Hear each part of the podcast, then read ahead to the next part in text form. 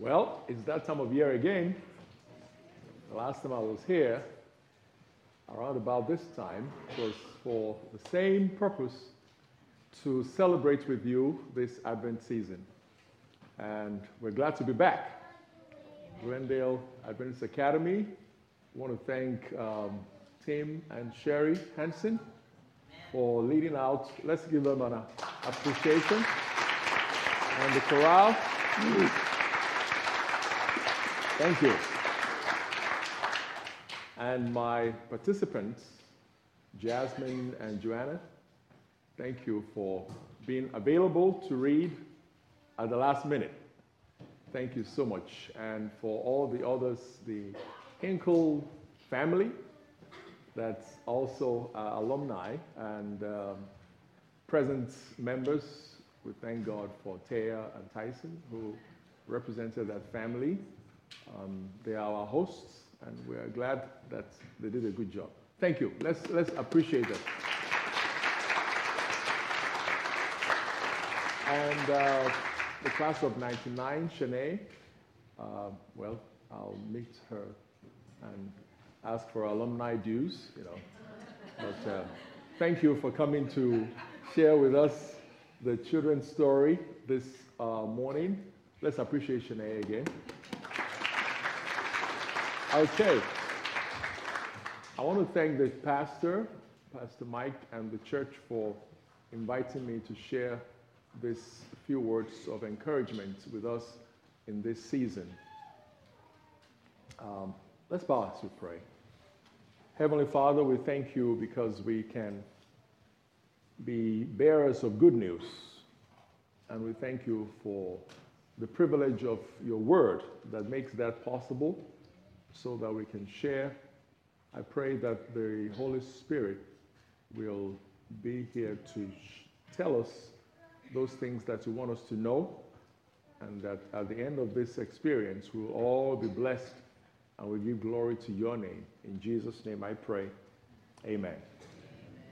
Uh, we all know that Christmas is the biggest season or the biggest and most critical uh, economic and financial moment for any business. Usually, businesses that are into merchandise. You know, China, which is mostly um, a Confucius or Buddhist nation, has Christmas as also one of the highest seasons where they sell a lot of merchandise. So we discovered that Christmas is not only for Christians, except maybe for purely Islamic nations where Christmas is outlawed. Pretty much everybody acknowledges Christmas all, around the world. Even where I come from in Nigeria, we call Christmas Keresimesi. You know, that is in Nigeria among the Yorubas. And as I was looking at the stories of Christmas, I thought that just for the next few moments, we will see some observations that links Christmas, that is, the fact of the first coming of Jesus to the fact of his second coming.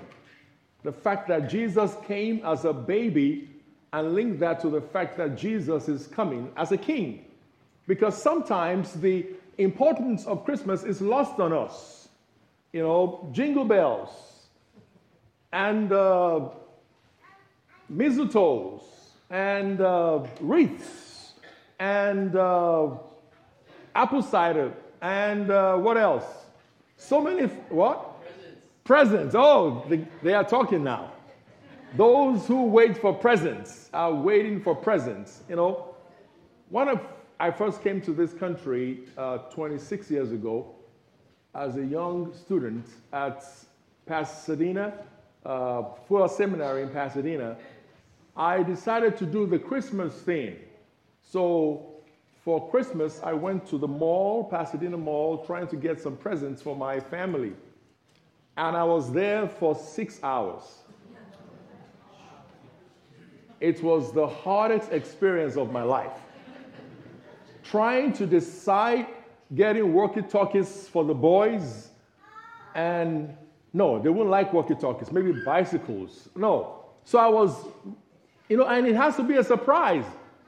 So I was all over the mall. By the time I was done and I brought home what I brought home, I decided at the family meeting that was the last Christmas gift exchange or gift getting that we're going to have in my family. And that's the way it's been because the stress was just, I mean, overwhelming. I just couldn't imagine doing that year in, year out. And for those of us who have to do it, all power to you. I was in uh, Galleria that uh, my wife made me go to the Galleria. Just a few days ago, she wanted to get me a new pair of shoes. And she said, You know, I can't buy shoes for you. You have to be there to get your shoes. So, would you please come with me on Saturday night? It's still Black Friday. So, I'll go get you some shoes. But I have some things I need to return from when I got it yesterday. You know, so I'll I'll go with you. So we went, and sure enough, the mall was packed. Finding parking at the Galleria was uh, tough, but we found somewhere, and we I was able to put the car in there while she was already in. But the point is, this is a season where we stress on so many things and sometimes forget the important things. The two accounts of uh, the Christmas story or the birth of Christ in the Bible are tucked away in Matthew chapter 2 and Luke chapter 2. So that makes it easy for you to find.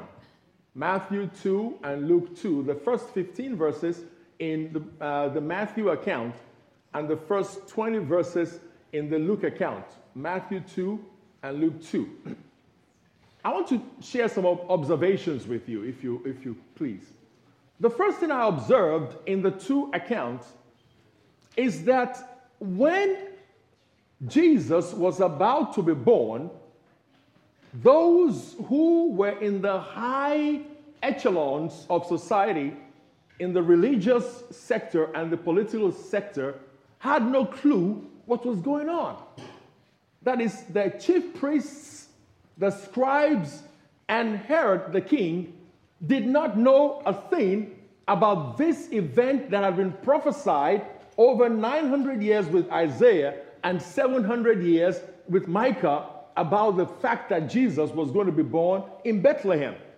Such that when the wise men, we call them the wise men, they are magi, which means men who study the stars, astrology, and astronomy, when they came to Jerusalem in search of a king, Herod was alarmed because he is a king.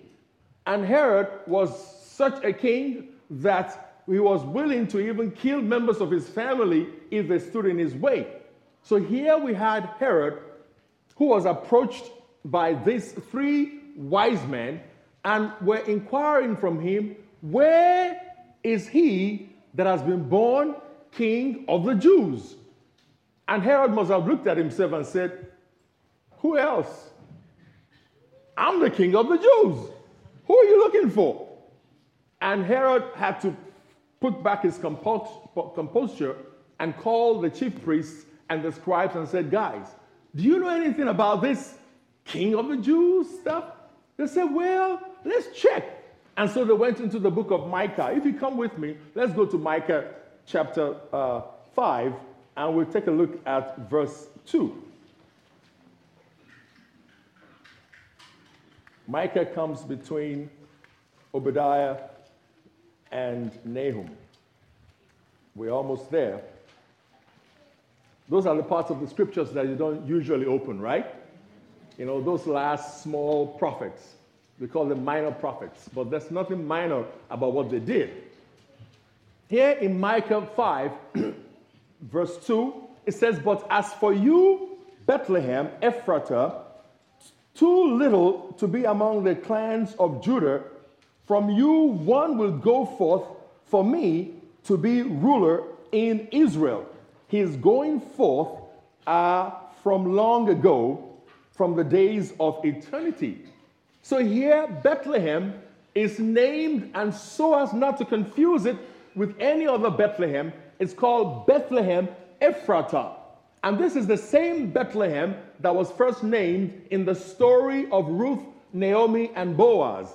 This is the Bethlehem that uh, Elimelech left with his family and went to uh, Moab in search of better uh, opportunities and ended up ruining their opportunities. They all died except for the, the mother, and she got the, uh, the call as it were, the, the prompting to go back to Bethlehem.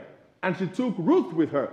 And out of this experience be- between Naomi and Ruth came Obed, who became the grandfather of Jesse, or the father of Jesse, who became the father of David, and through whom the line of Jesus came. So that places Bethlehem in the uh, where it belongs. Thanks, Tim, for that song. How far is it to Bethlehem?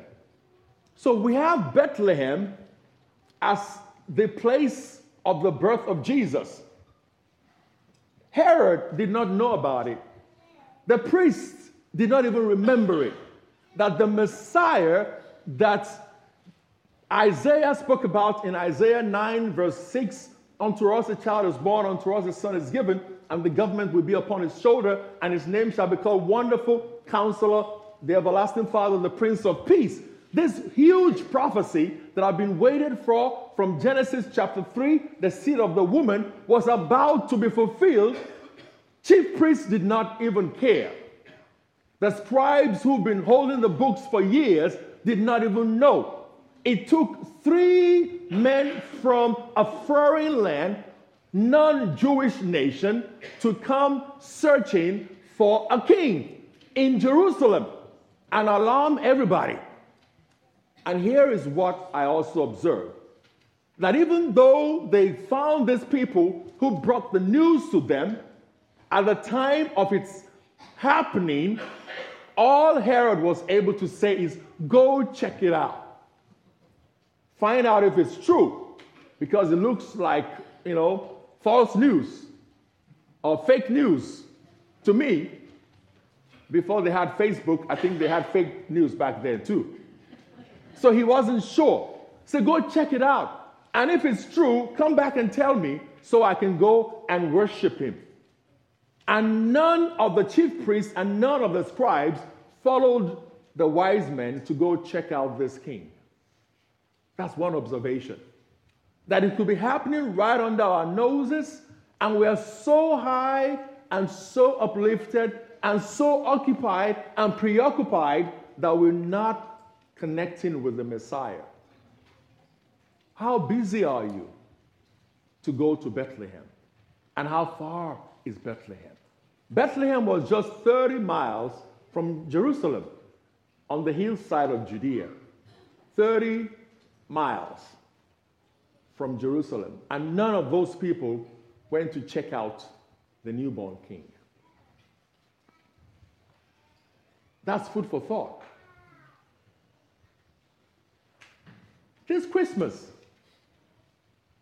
there's so much music in the air. And unfortunately, the music is not the music that conveys the Messiah.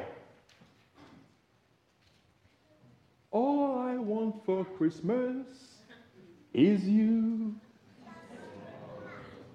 You know?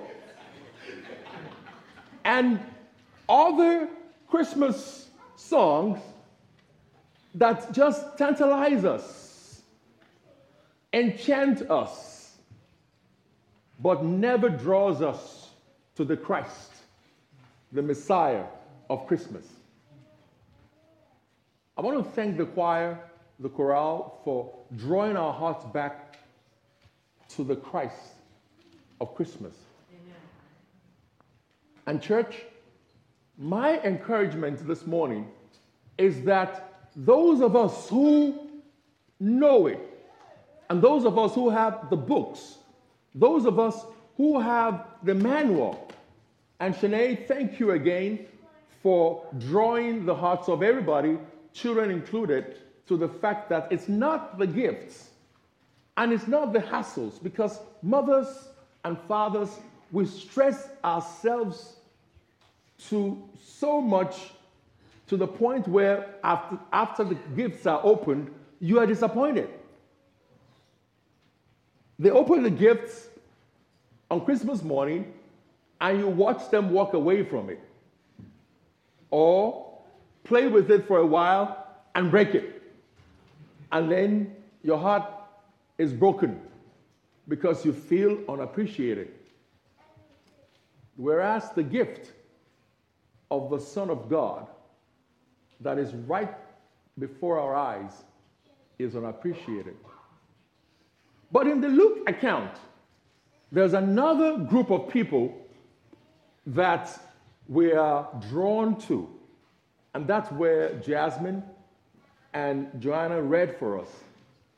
In the hillside of, Jerusalem, of, of, of Bethlehem, which is actually the house of bread, Bethlehem in Hebrew and translated into English, Beth is house. Lahem is bread, the house of bread. So, Bethlehem, the house of bread, in the hillside of Bethlehem, the scriptures tell us that there were shepherds watching over their flock by night.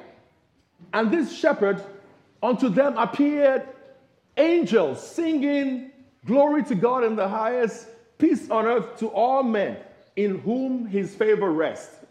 So, here on the hillside of Bethlehem, were the lowliest of the echelon in that time and space.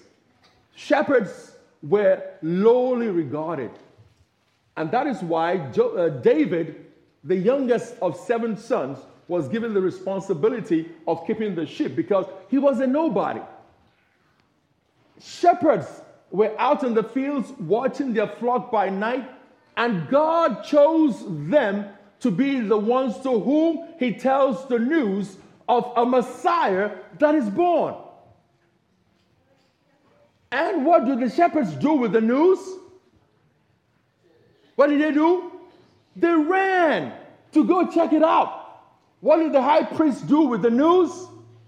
They stayed put, thinking it was fake news. And they read it in their book to those foreigners who came from far away.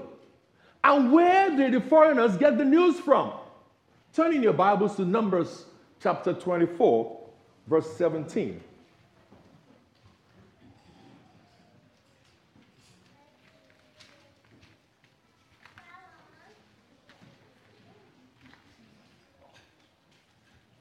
Numbers chapter 24, verse 17. Here, the context of this story is when the children of Israel were going through Moab, and Balaam had been hired by Balak to curse them because he couldn't fight them. So he felt, well, if I curse them, it will be easier than trying to kill two million people. Just curse them and let God take care of it. So he hired a prophet to come curse them, and the prophet said, Look, I can't curse people God has blessed. You blessed, nobody can curse you. The blessing of the Lord is upon your life. I'm speaking to someone right now. The blessing of the Lord is upon your life.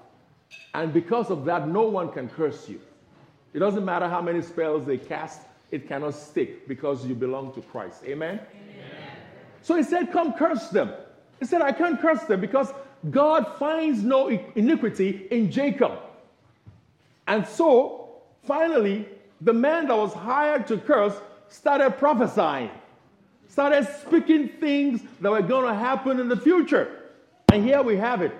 In chapter 24, verse 17, he prophesied about the Messiah. I see him,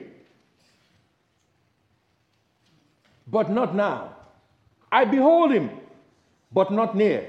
A star shall come from Jacob, a scepter shall rise from Israel and shall crush through the forehead of Moab and tear down all the sons of Sheth.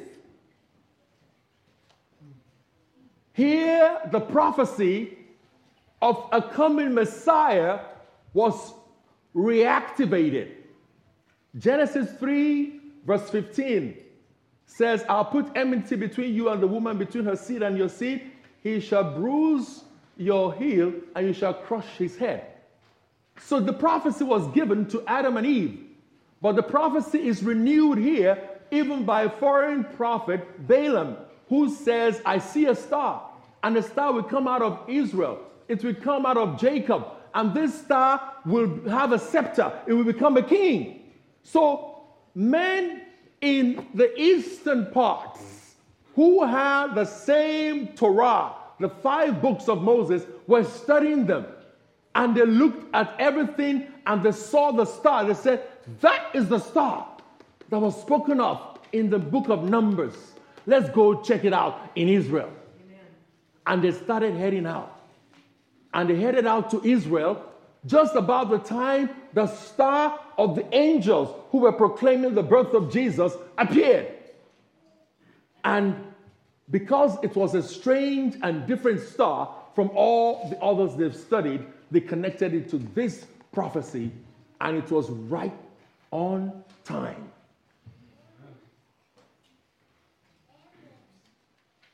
That prophecy was fulfilled. Other prophecies will be fulfilled. But what will we do about it? Jesus gave a prophecy. One of the most favorite passages of scripture that we love as Seventh day Adventists. John 14, 1 to 3. Let not your heart be troubled. Ye believe in God. We memorize it. Anybody here, here who memorized it in MV or, or Pathfinders? Anybody? Okay, if you know it in the King James Version, let's say it together. Let not your heart be troubled. Ye believe in God, believe also in me. In my Father's house are many mansions. If it were not so, I would have told you. I go to prepare a place for you. And if I go and prepare a place for you, I will come again and receive you unto myself, that where I am, there ye may be also. Who made that statement? Jesus. If Jesus gives a prophecy, will it come to pass? It will. Moses wrote the prophecy of Balaam, and that prophecy was confirmed by foreigners who came from the east. And that prophecy was fulfilled in the birth of Jesus in Bethlehem. But it took lowly shepherds to take it seriously. And by the way, they did it at the risk of their business. Who stayed with the sheep? Maybe they had a designated guy. Said, Come on, I want to go too. Sorry, you stay with the sheep. And they dashed into town to go check it out. What will you do with the news of Jesus? Is it lost on you? Is it lost on me? Am I too busy?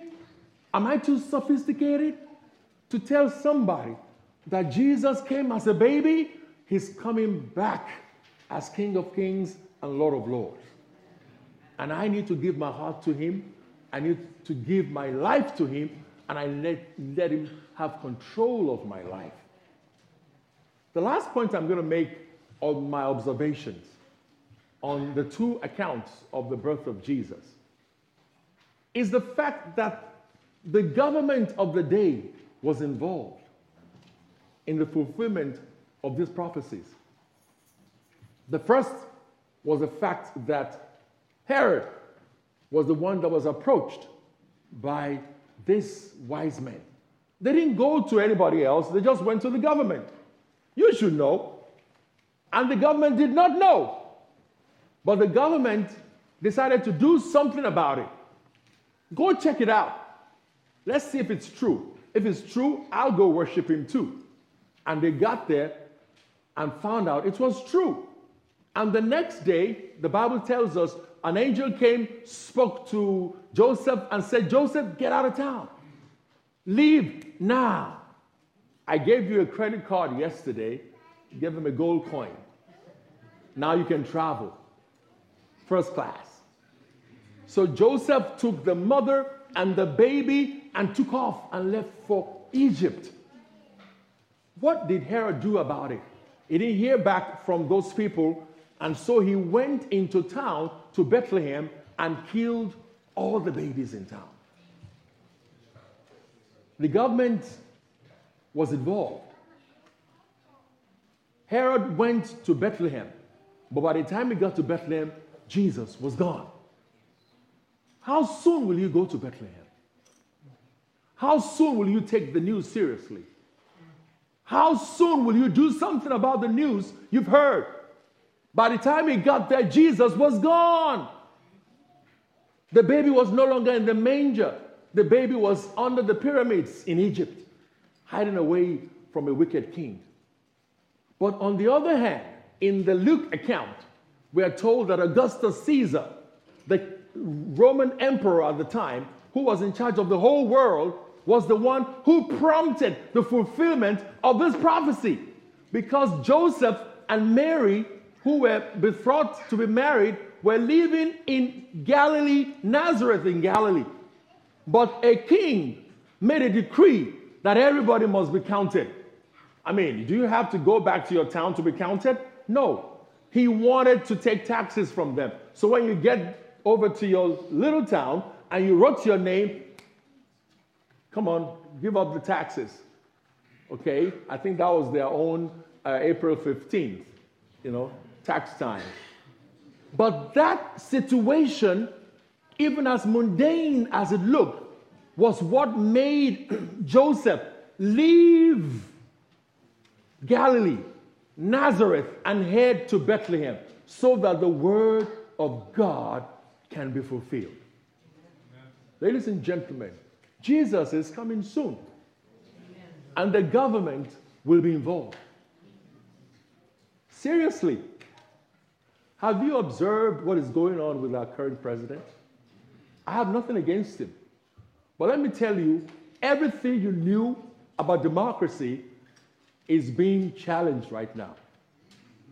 You're getting an emperor, you're getting a king, you're getting a monarchy and not a democracy.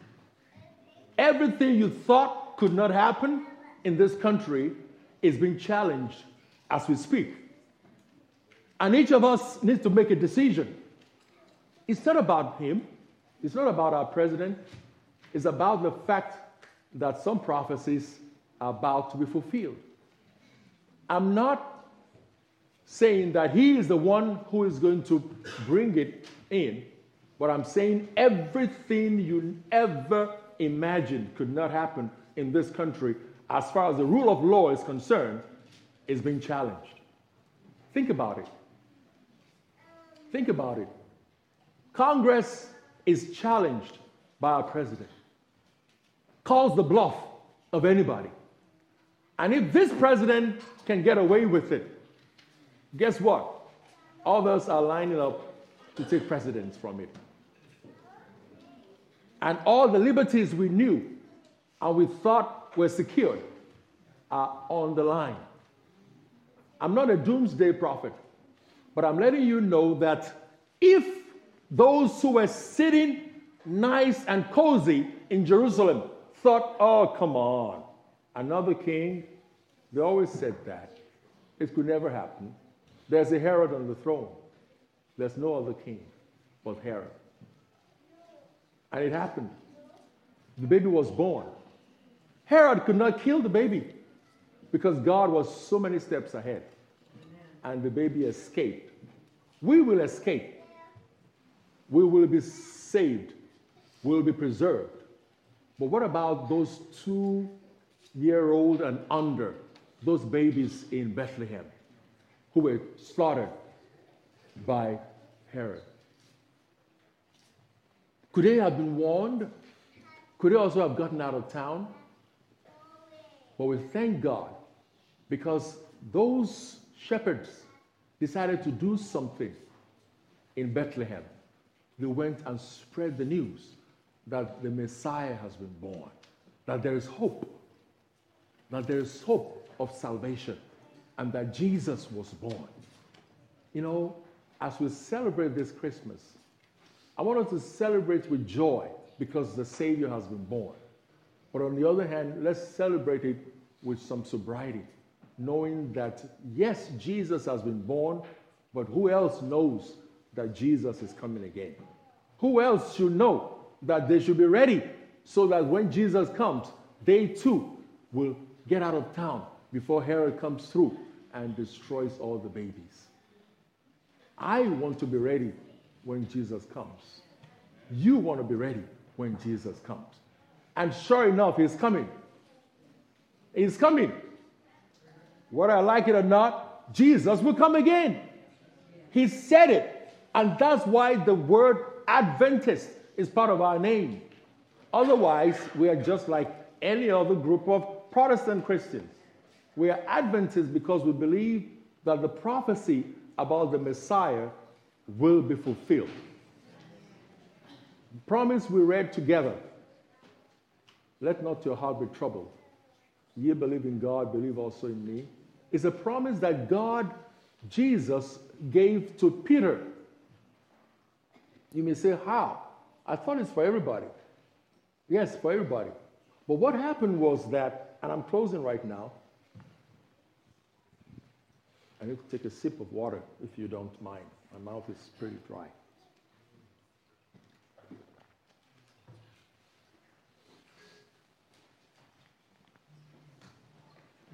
Just as after the first communion service, the Lord's Supper, Jesus was talking with his disciples.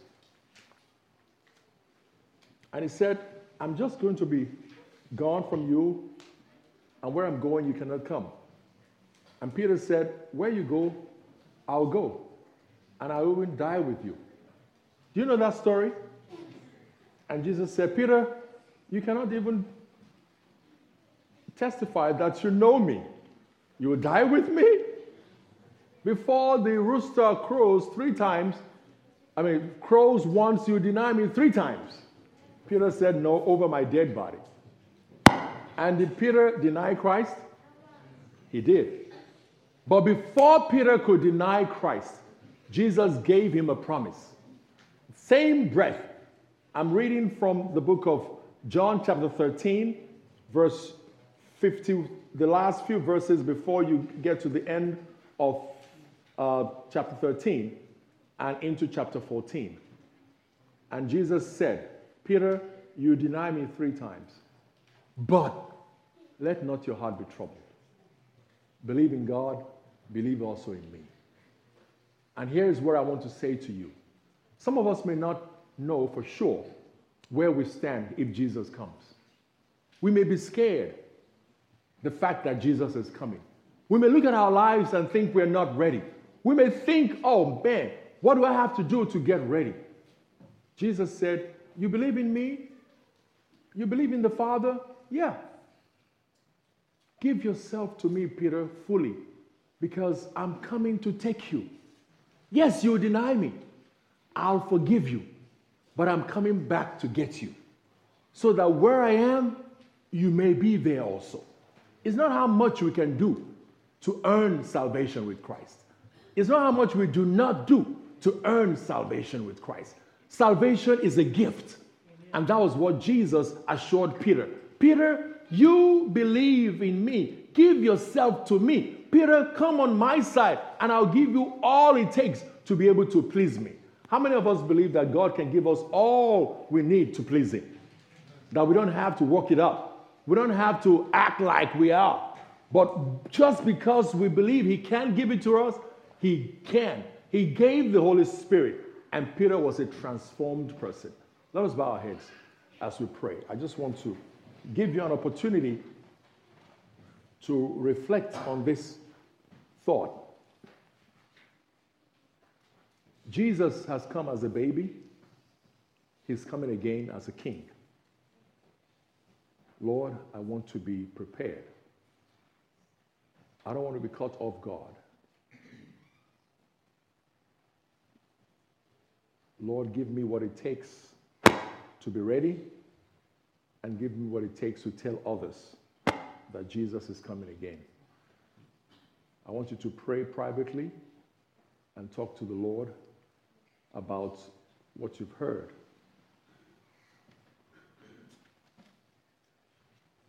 Heavenly Father, We thank you because the prophecy about the first coming of Jesus has been fulfilled.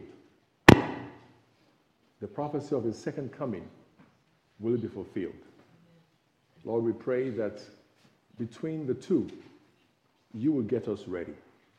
We believe in you, Jesus. We give our hearts to you, Jesus. Fill us with your Holy Spirit, just like you did for Peter, so that we also can serve you and please you. Thank you because you, our God, says you will save us and you will take us to your mansions and we'll live with you forever. May this be our experience. In Jesus' name, amen.